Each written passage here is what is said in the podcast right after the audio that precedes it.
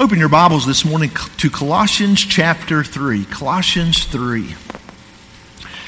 Typically, we're walking through a book of the Bible at a time, and we will be doing that again. But in January, I thought it would be good for us to come back and look at this idea of what it really means to be a biblical and intergenerational church and to unpack what our core values really are.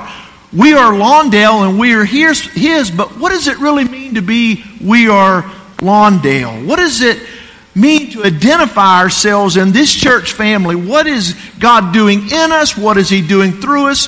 Where do we see ourselves going in this year, 2023? As a staff and as a church, we measure what we do by these core values. We measure what we spend. We measure how we use our time as a staff and what we do on the calendar by who we are and the core values that we hold to. So this morning, again, we'll be talking about we value biblical worship. Would you stand with me this morning for the reading of God's Word? Colossians chapter 3. I'm going to back us all the way up to verse 5, and I will read through verse 17.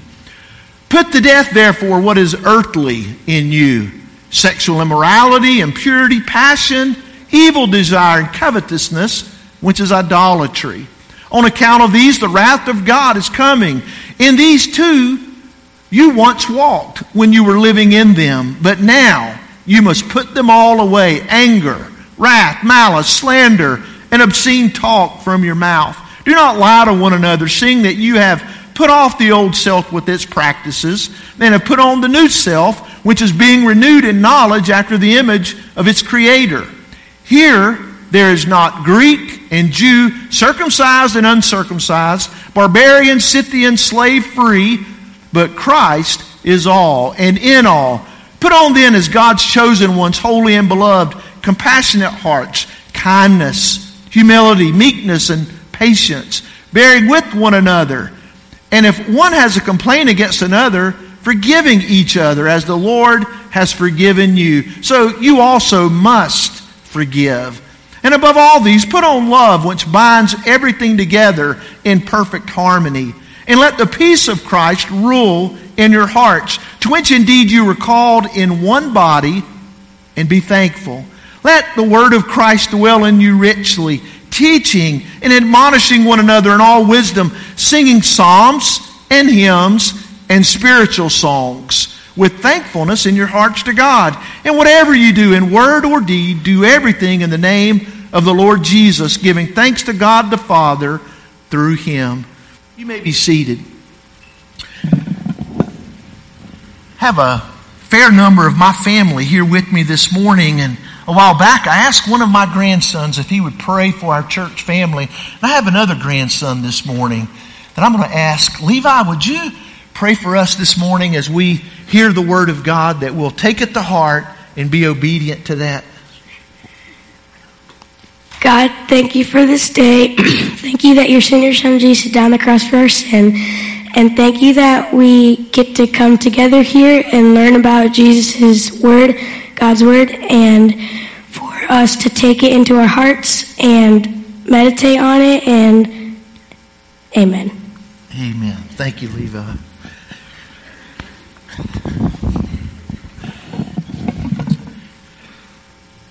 Life should be lived as an offering to God. We worship Him by this offering we give 24 7. Our lives, when we have been redeemed by the blood of the Lamb, when we have been saved, when we have been adopted in the family of God, our lives aren't ours anymore. Our lives in their totality should be lived for the glory of God in worship of God. Our lives should be an offering to God. So, what makes that different than gathering together weekly on Sundays, the Lord's Day, to worship with the church family? Well, I would say we gather for the glory of God and the good of the church. We gather for the glory of God and the good of the church. You, you see, there's a priority list here of, of why we gather. We gather to honor Him, to worship Him, to praise Him. This God who created the universe and created all of us, He made us out of His generosity so that we could enjoy Him. so that we could know Him, so that we could walk with Him. That's why we're here on earth. Have you ever thought about that before? Why am I here on earth? You didn't just evolve, pop up, happen. You're not here by coincidence or by accident. You're here because God designed you to be here on this earth. And from the beginning, with Adam and Eve, He created them to know Him and to enjoy Him. The greatest good, God Himself, put us here on earth to walk with Him, to know Him. And that's what life should be. We get so distracted and what one famous theologian said our hearts are idol making factories. We're worshipers, but oftentimes we're worshiping the wrong things. We're giving priority to the wrong things. What's important to us is so much less significant than the things of God. Those become idols. You look back over this last year, some of you joined us in reading through the New Testament. Thank you for that. I hope it was a blessing to you. But you had to prioritize some things and put God at the center of your life and at least give Him some time each day to read His Word. You had to lay some things down. And that's part of following Christ where we give our time to Him. God, this is this these 24 hours every day that you give me these are yours. These are not mine. I've been bought with the price. I'm not my own anymore. I'm, I'm yours. And so he has commanded us in his word that we would gather together as his people, as a family, so that we could enjoy him more. We could enjoy him together. You see, I can pray on my own, but there's something different when I pray with my wife and I bring her into my relationship with God and we have a relationship with Him together. Or when we gather our whole family together and we pray together, there's, there's something different. It changes dynamics and we're growing now together. And when we come together as a church family and we focus on who God is and we worship Him and we glorify Him, it's life changing because you become more like what you worship. Or as we're saying this morning, you become more like who you worship. And if God is first in your life and you've laid down the idols of life and said, God, I'm yours and not my own anymore, then you will be growing in your relationship with Him. We also gather to build up believers.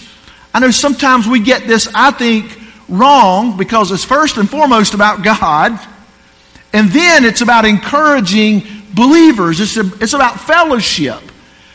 Uh, even when you come in, one of the reasons that we're greeting people is that part of how God meant for us to meet together is to fellowship together, to encourage one another. And so hopefully you're spoken to and if you're not if you came in this morning or you leave this afternoon and you did not get spoken to or greeted, let me know because I, I, I don't think that happens at Lawndale. I think people love one another and we're a family and we greet one another. There's fellowship, there's encouragement, there's equipping as we open up the Word of God. And that's what God means for the church gathering to be. Now, on another level, it's a responsibility of one generation to pass down to the next generation the importance of gathering together to worship God and encourage one another. That's another priority. We're, we're doing this for the glory of God, but we're, and we're doing it for the good of the church, each, each person as we gather together, but not just those who are gathering together now, but the next generation who will follow us. And I'm very concerned that we're not doing as good a job with the next generation as we should. The devaluing of gathering as a church family has really ramped up over the last, I know we could say the last two years, but I would say there's been a slide in the last 20, 30 plus years of devaluing the church. And when we devalue the church, we get in trouble because God values it. You say, well, how much, how much does he value? Well, he values it by the, what he paid for it. And he paid for the church with the blood of his son. It tells me God values the church and He values the gathering. He commanded us, and it's a part of the priority that we would be passing that down to the next generation. But we also gather because it's a testimony to unbelievers. Even in 1 Corinthians, it talks about when you gather, there will most likely be unbelievers who are present. Now, we don't pattern our services and we don't shape our services so that unbelievers are, are attracted to our church. That would be getting it all backwards. We're, we're wanting the glory of God. We're, we're wanting to praise and put God first, and then we want to uh, equip the believers and encourage and fellowship. But when people who have not yet placed their faith in Christ, when they come and they see our love for God and they see our love for one another, it's a testimony. And God uses that. They sit under the preaching of the word and they, they encounter people who love God and who will love them, and it, it changes people's lives. So we gather for the glory of God and the good of the church. Do you think the believers in the first century gathered? There's no question. Without a doubt, they gathered. Even when you read from a, a letter like this, the, the letter to the Colossians, it would be read when they gathered together. And other letters would be read as they gathered together, and they would be instructed by the pastors and the teachers and the elders who would oversee the church. Certainly they gathered. And when you think about their gathering, they realized how needy they were, how important it was that they would gather. Paul wrote to the church of Colossae because they were being bombarded with worldly pressures. And that oftentimes happens in churches too, not just individuals, but as the individuals leave the church, they're being pressured to buy into the world's values and the world's principles and the way the world thinks and does things. And so they gather together and be refreshed and renewed and recharged so they can go back out into the world and do the work of making disciples. But even churches, if we're not careful, we can let the world seep in. And sometimes we talk about consumerism. Sometimes we talk about conformity to the world because it's real easy to buy into the world's way of doing things. Paul was writing them because they were, they were being pressured by the world. The ideas of the world are, are plausible. I, have always when I, when I read through Colossians, I, I always think about chapter 2, verse 4 as being one of those key verses of this whole letter. He said, I say this in order that no one may delude you with plausible arguments.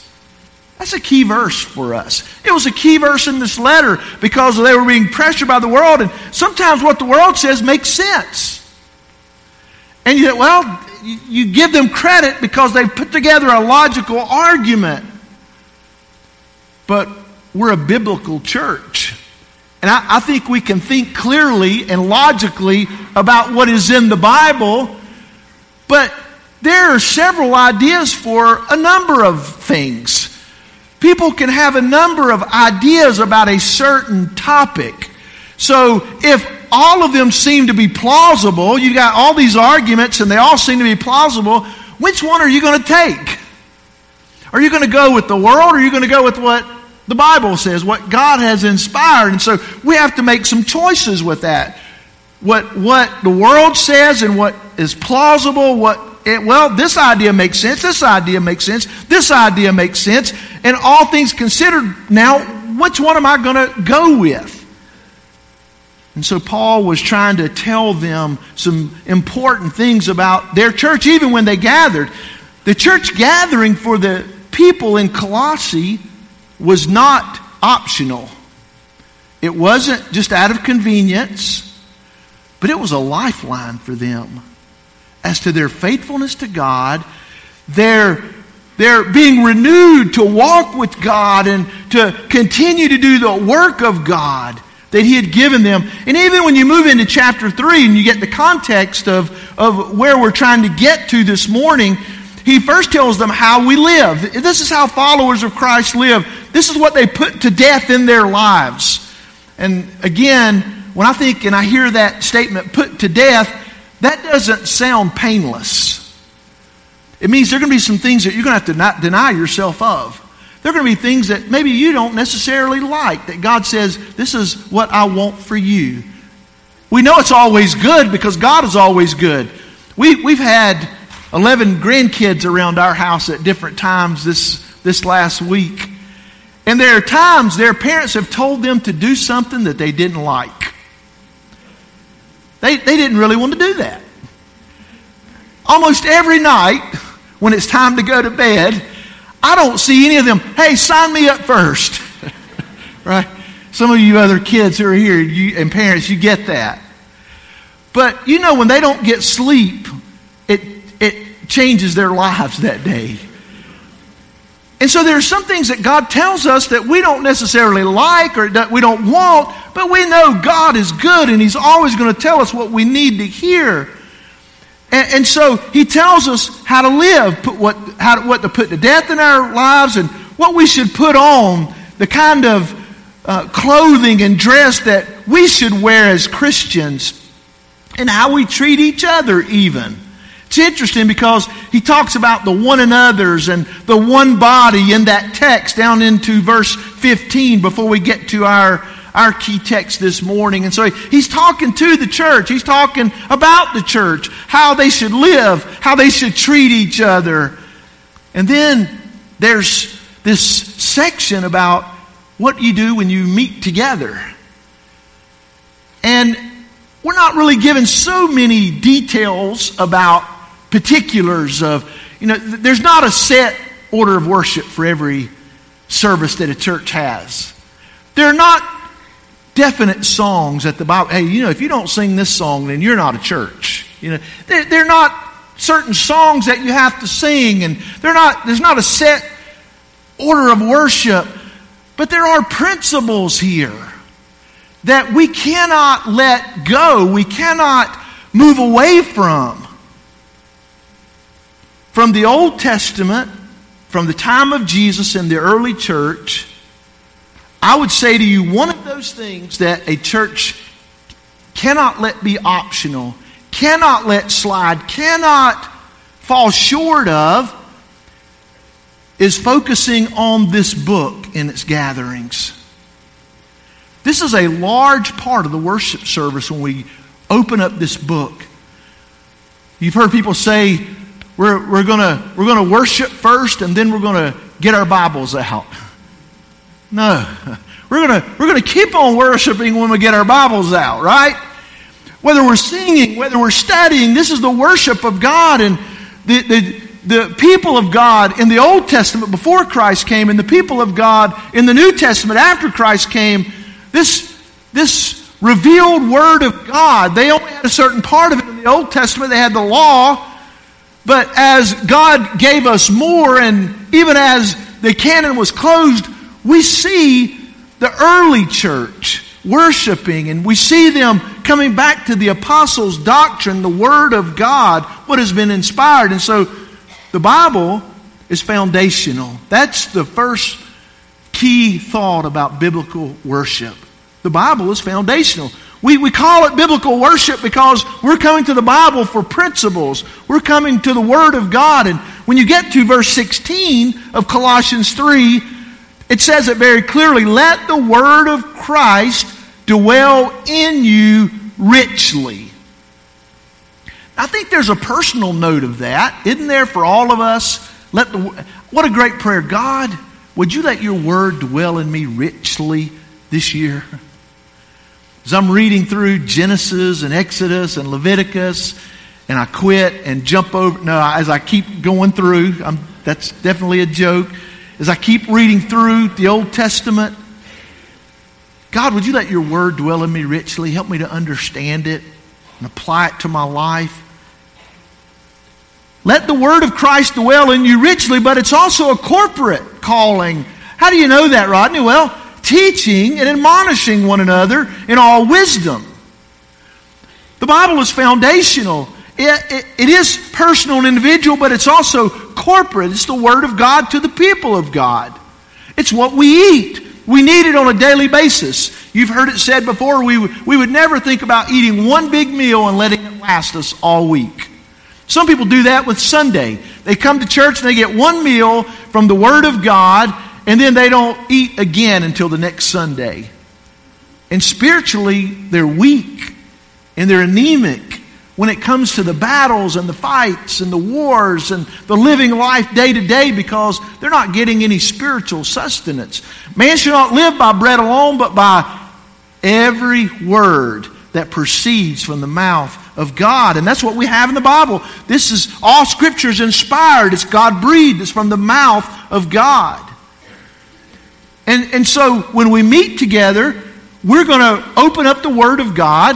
I heard someone say, you know, I really like that we stand when we read the Bible at the beginning. person said, that's my jam each Sunday morning when we stand and read the Word of God. One reason we do it is because we want people to, to be reminded to, to reverence the Word of God. We don't worship a book, we worship a person, we worship God. But how does God reveal Himself? Through this book. And so when we read it, we reverence it. This is the very words of God. This is coming from the mouth of God. This is coming from the heart of God. These are the words of God. Do You want to think God's thoughts? Read this book. You want to know what God thinks? Read this book. And so when we open it up in a service like this, we're, we're saying, God, we don't know how to live our lives. It's confusing. There are a lot of options out here in how to live a life, and a lot of it makes sense. But God, you know all. In your word, you never change, and therefore your word never changes.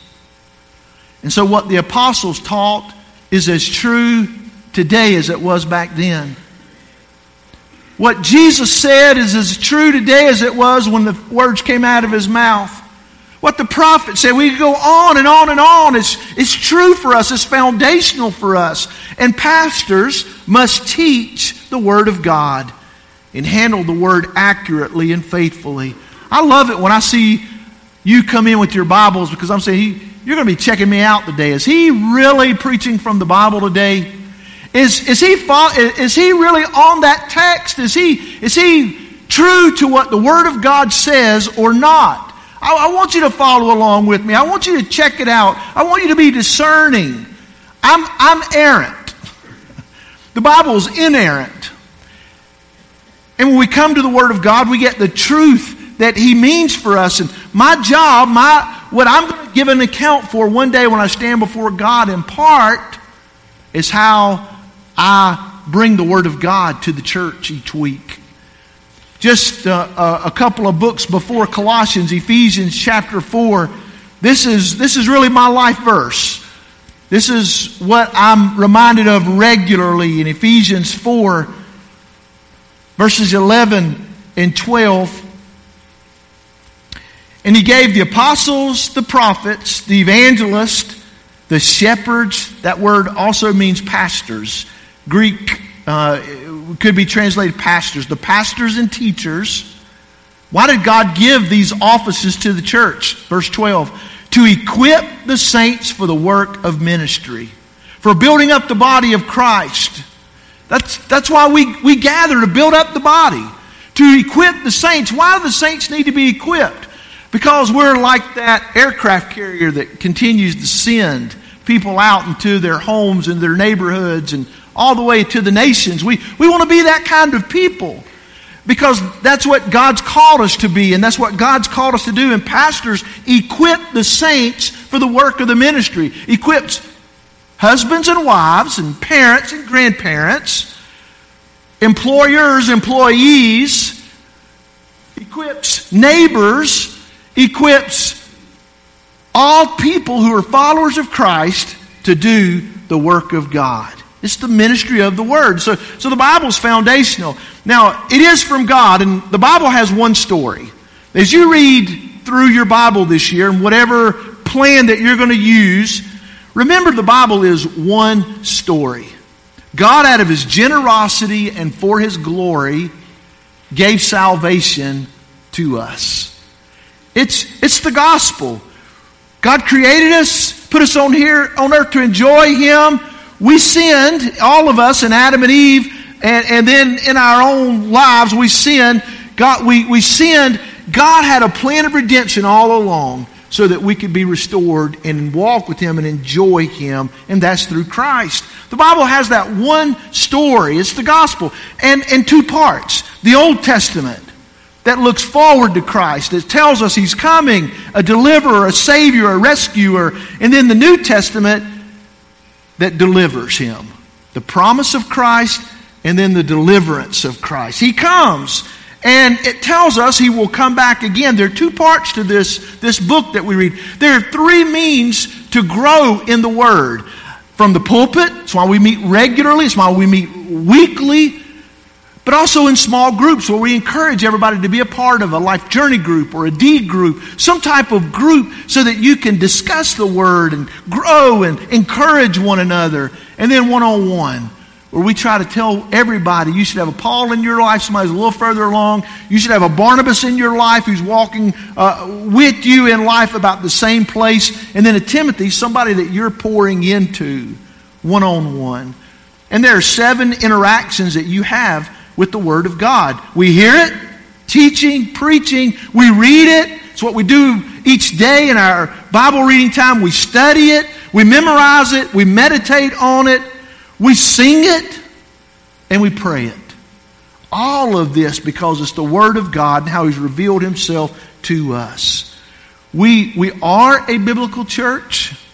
We have been a biblical church. And we must protect the church so that it will always be a biblical church.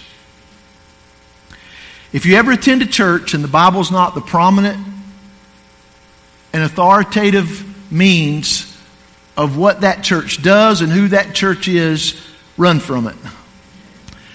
Some of you will move away from the Greensboro area. I hope none of you do. We're not inviting anybody to move. We've had enough people who've moved, right? If you ever do and you're looking for a church, find one that's going to focus on the Word of God. When we have college students who go away, or we have military people who go to different regions and areas, we're always trying to help them think through where's a biblical church? Where's one that's going to teach the Word of God? Don't just say, go to church. I think now we have to clarify and say, go to a biblical church. There are a lot of churches out there that I don't think have really the right to call themselves churches because they're not following Christ and they're not following His Word. We are a biblical church, and we must be willing to even die to be a biblical church. We study the scriptures together. But what comes out of that? What comes out of studying the scriptures together? Well, we sing together too. I, I think people who get steeped into the scriptures and grow, even though they may not sing very well, it just comes out. Sometimes it comes out in your car, doesn't it? Some of you who sing terrible, you sing in the car, you sing in the shower, you sing places because there's something that bubbles up out of all of us. Something makes us happy.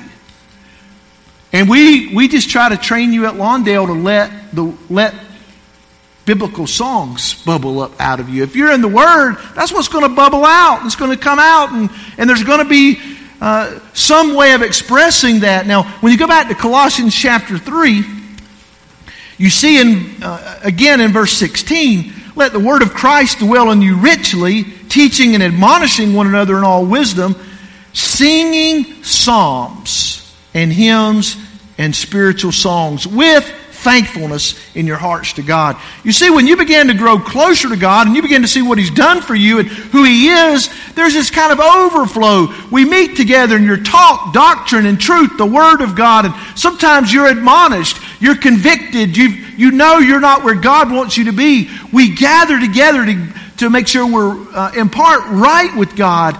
But then as we're growing in our relationship with Him, we're singing to Him. We're singing about Him. We're singing to be a blessing to the people around us. Singing psalms and hymns and spiritual songs. Now, we're not singing any hymns they sang back then in our services. Now, we sing a couple of older hymns today.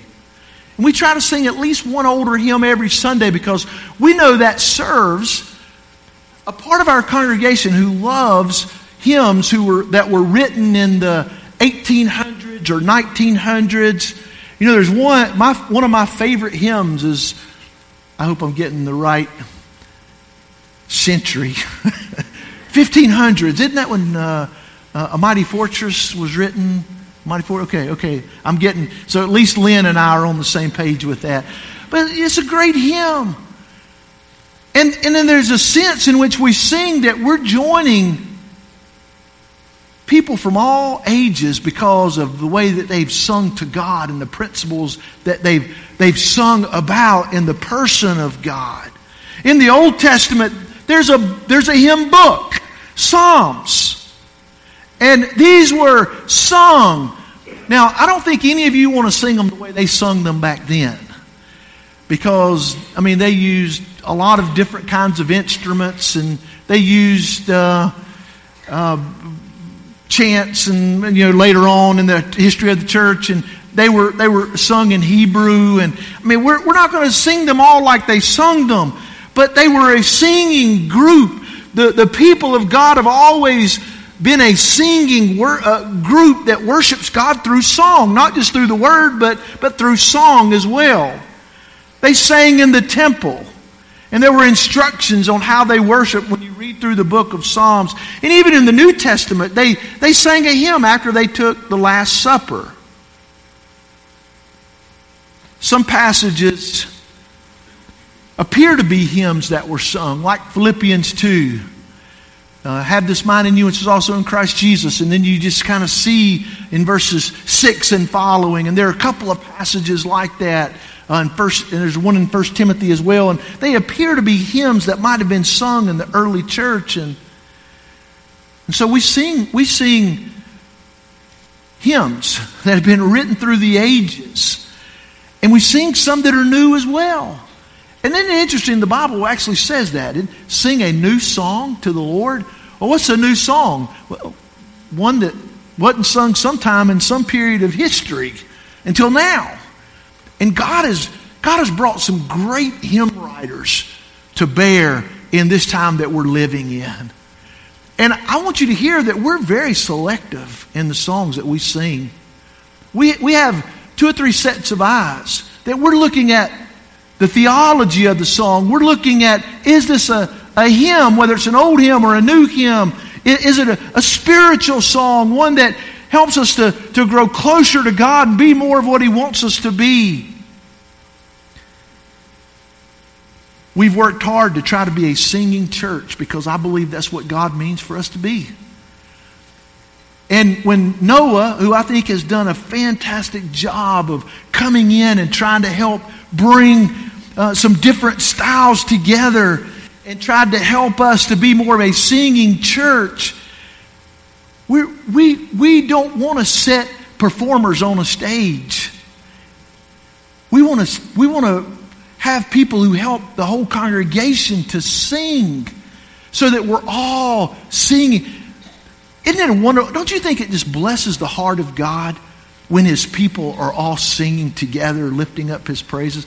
Don't, don't you have to imagine that's what it was like in the people of Israel when they were marching along and they were singing these songs, or when they were gathered in the temple and they were singing these psalms. Can't, can't you just imagine what that was like? And even this morning, as we were singing together, what a blessing to hear the voices of God's people join together you see, we're singing unto God, but there's a sense in which this is for the blessing of each other. It's not just an audience of one. But God means for us to encourage one another. And when I hear you singing, I'm encouraged. I hope when you hear me sing, you're encouraged. Because we're, we're offering our praise to God.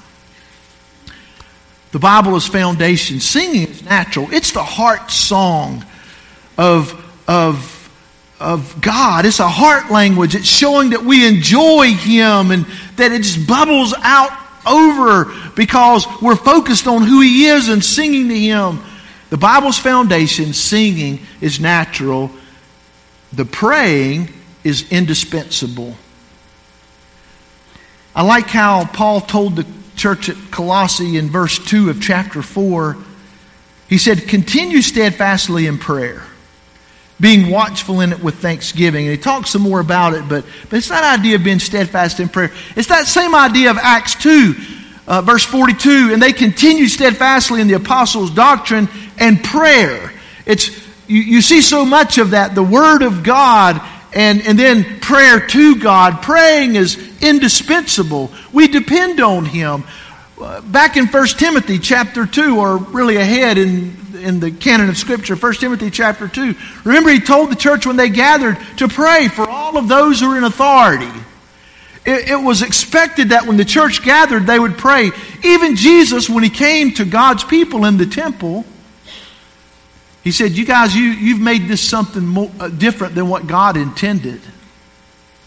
He said, My house shall be a house of prayer. It's indispensable. It shows our dependence on God. And whether we take parts of the model prayer, I, think about the praise that is given to God in prayer. I, I think about the prayers for the kingdom of God to be expanded and His will to be done. I think about that God would meet our needs, our daily bread, that uh, God would, would forgive us our sins, the confessions that are made, and help us in the battles with our temptations and the evil one. I think about these are the kinds of prayers. Not only do we pray alone, but we pray together. Our Father in heaven. Praying is indispensable. It should be a part of who we are and what we do when we gathered together as the people of God. I think if we prayed more, we would see the hand of God more. Sometimes I, I ask people, I wonder what God's not doing in your family because you're not praying? What's God not doing in your church because you're not praying? What's God not doing in our community because we're, we're not praying? I think there are five non negotiables for biblical worship. Here's where we're headed in 2023 expositional preaching. We're modeling what it means to read your Bible and understand the Word of God by going verse by verse through books of the Bible at a time. Even in a series that's more topical like this, we're doing exposition of Scripture, an exegesis, an exposition of Scripture in Colossians chapter 3. Expect expositional preaching. That's where we have to set our feet. That's our foundation. And anything less means that we're not hearing the Word of God. We're not hearing the mind of God. We're hearing someone else's thoughts and ideas. We're committed to congregational singing, raising our voices, encouraging you more and more to sing. Whether you're at home and you're having a family devotion sing, or whether you're gathered with the church and we're singing together, congregational singing. We're committed to theologically rich songs. We're not going to sing just any song. There are some old hymns that have bad theology. There's some new songs that have bad theology. We're going to be committed to theologically rich songs we're going to have scripture reading and prayer because that's what 1 Timothy said.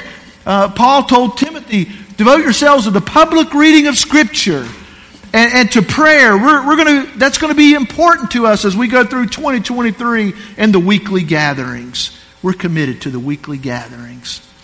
I want to encourage you in this new year. I, I've asked you already to commit to reading your Bible over 2023. Take one of the reading plans. But I'm going to ask you to commit to being faithful to God's people, the church. It's faithful to Him because He's commanded you, but it's also faithful to each other. We're an intergenerational church, but I also want to be next generational. I don't want to skip a generation because one group didn't think church attendance was very important. The gatherings, the people of God to worship God and, and to grow the church uh, and to equip the church, they didn't think it was important. So the next generation comes and they don't even come at all. What good have we done in that sense of being next generation? God's too great and good to fail him in this. You know that. God's too great and too good to fail him in this. I love my kids and my grandkids too much to fail them in this, not to model it and encourage them. I love this church. Do you not love this church? I love this church and the church too much to fail her. It's been purchased by the blood of Christ. Christ is the head of the church. Do we not love him and his church too much to fail him and the church? In this new year, wouldn't it be good if instead of coming to church, I were thinking, well, I've done my good deed for this week? Or Well, I did God a favor this week. I went to church. Wouldn't it be good to say, man, I need to hear the Word of God? I need to be with the people of God. I want to honor God who's loved me and done all of this for me. I want to come and offer praise with his people because of all that he's done for me. You see Colossians 3:17 how it ends this section. And whatever you do in word or deed, do everything in the name of the Lord Jesus, giving thanks to God the Father through him. When you called me to be your pastor, I think you knew you were not calling a celebrity pastor for a number of reasons. But I'm going to ask you to make sure we don't think we're a celebrity church. We are Lawndale, but we're His, we're not ours. We're about His, his work, we're about His business.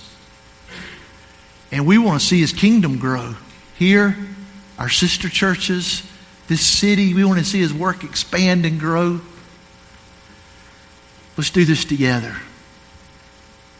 Pray with me.